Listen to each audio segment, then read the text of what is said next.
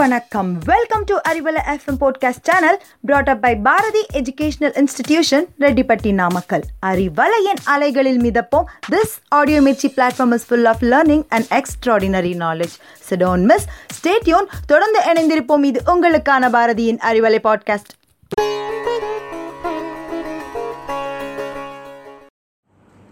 Hello listeners, today in this easy English session we are about to review the short tragic play of the legendary literate William Shakespeare. Julius Caesar, ஒரு சாதாரண குடும்பத்தில் guys Julius Caesar மற்றும் அவுரேலியாவின் மகனாக கிமு நூறாவது ஆண்டில் பிறந்தார். அவர் எகிப்திய நாட்டில் உள்ள அலெக்சாந்திரியா நகரத்தில் கிரேக்கம், லத்தீன் மொழிகளை நன்கு கற்றுணர்ந்தார். மிதிலின் நகரை நகரை போரிட்டு வென்றதால் சீசர் கொரோனா சிவிகா என்ற வெற்றி முடியை அணியும் உரிமையை பெற்ற பின் ரோம் நகருக்கு திரும்பி வந்து சேர்ந்தார். கவுல் போரில் கண்ட வெற்றியானது சீசரை மாவீரனாக அறியச் செய்தது. சீசர் சர்வாதிகாரி ஆனார். இவருடைய வளர்ச்சி பொறுக்காமல் சீசர் உடனிருந்த பலரும் அவரை கொல்ல திட்டமிட்டனர். வலிப்பு நோயால் தான் வருத்தமுறுவதை மற்றவர் அறியக்கூடாது என்பதற்காகவே தன் மெய்காப்பாளர்களை விலக்கிக் கொண்டதும் அதுவே சீசரின் கொலைக்கு காரணமானதும் இந்த மனநோயாலேயே ஆகும். சீசருக்கு மூன்று திருமணங்கள் நடந்தது. இரண்டு குழந்தைகளை பெற்றும் இரண்டு உறவினர் குழந்தைகளை வளர்த்தும் வந்தார்.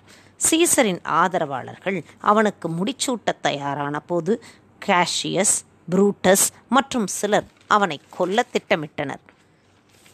ஜோதிடர் ஒருவர் மார்ச் மாதம் பதினைந்தாம் தேதி சீசருக்கு ஒரு கண்டம் இருப்பதாக கூறியதால் சீசரின் மூன்றாவது மனைவியான கல்பர்னியா அவரை செனட் கூட்டத்திற்கு செல்ல வேண்டாம் என்று தடுத்தார். ஆனால் சீசரை வற்புறுத்தி அவனது மனதை மாற்றி புரூட்டஸ் அவனை அழைத்துச் சென்றான். செனட் அவைக்குள் நுழைந்தவுடன் சதிகாரர்கள் சீசரை சூழ்ந்தனர். கஸ்கா முதலில் குத்தினான். தனது நெருங்கிய நண்பனாகிய புரூட்டஸும் தான் மறைத்து வைத்திருந்த வாளால் குத்தவே சீசர் அதிர்ச்சி அடைந்தபடியே யூ டு புரூட் என்று கதறியபடியே நீயுமா புரூட்டஸ் என்று சொல்லிக்கொண்டே உயிர் துறந்தான். அப்போது சீசரின் நண்பனாகிய மார்க் ஆண்டனி கொலைகாரர்களை சந்தித்து சீசரின் உடலை ஒரு பொது இடத்திற்கு எடுத்துச் செல்ல அனுமதி கேட்டான். புரூட்டஸ் அதற்கு தங்களை கூட்டத்தில் இழிவுபடுத்தக்கூடாது என்ற நிபந்தனையுடன் சீசரின் உடலை எடுத்துச் செல்ல ஒப்புக்கொள்கிறான். புரூட்டஸ் சீசரின் ஆதிக்கம் பற்றி விவரித்து அவனை ஒரு தேச துரோகியாக சித்தரித்து தான் சீசரை கொன்றது சரியே என்று நியாயப்படுத்துகிறான். ஆனால் ஆண்டனியோ சீசரின் நற்பண்புகளையும் அவன் ரோமானிய மக்களுக்காக செய்த சேவைகளையும் ஒவ்வொன்றாக நினைவு கூர்ந்தான்.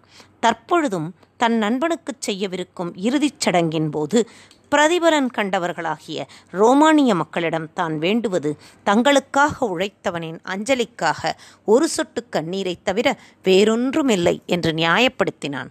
ஆண்டனி மக்களின் உணர்வுகளை உருக்கும் வகையில் உரையாற்றி வெறுப்புற்ற கூட்டத்தினரையே புரூட்டஸிற்கு எதிராக தன் வாக்குச்சாதுரியம் எனப்படும் எலக்வன்ஸ் ஆல் மாற்றினான். ஆண்டனியின் உரையை கேட்ட மக்கள் உண்மை நிலை உணர்ந்து உணர்ச்சிகளால் தூண்டப்பட்டு சீசரின் கொலைக்கு கொலைக்கு பழிவாங்க துடிக்கின்றனர். நாட்டில் பெரிய கலவரம் வெடிக்கிறது. காஷியஸ் மற்றும் புரூட்டஸ் நாட்டை விட்டு ஓடுகின்றனர். மார்க் ஆண்டனி, ஆக்டேவியஸ் சீசர் மற்றும் ஏமிலியஸ் லிபிடஸ் ஆகியோர் முக்கூட்டு அமைத்து பிலிப்பியில் நடைபெற்ற போரில் புரூட்டஸ் படைகளை தோற்கடித்தனர். புரூட்டஸ் தற்கொலை செய்து கொண்டு விடுகிறான். இவ்வாறாக ஷேக்ஸ்பியரின் இந்த ஜூலியஸ் சீசர் நாடகமானது எழுத்து நடைக்காகவும் நாடக வடிவமைப்பிற்காகவும் சொல்வன்மைக்காகவும் கூடா நட்பின் விளைவுகளுக்காகவும் பெரிதாக போற்றப்பட்டது.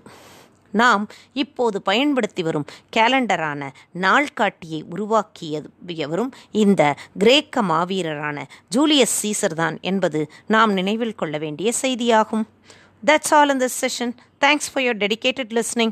Now it's bye from Rajeshwari for Arivalai podcast led by Bharati Educational Institution's Reddiyapatti Namakkal. Thank you. Stay cool.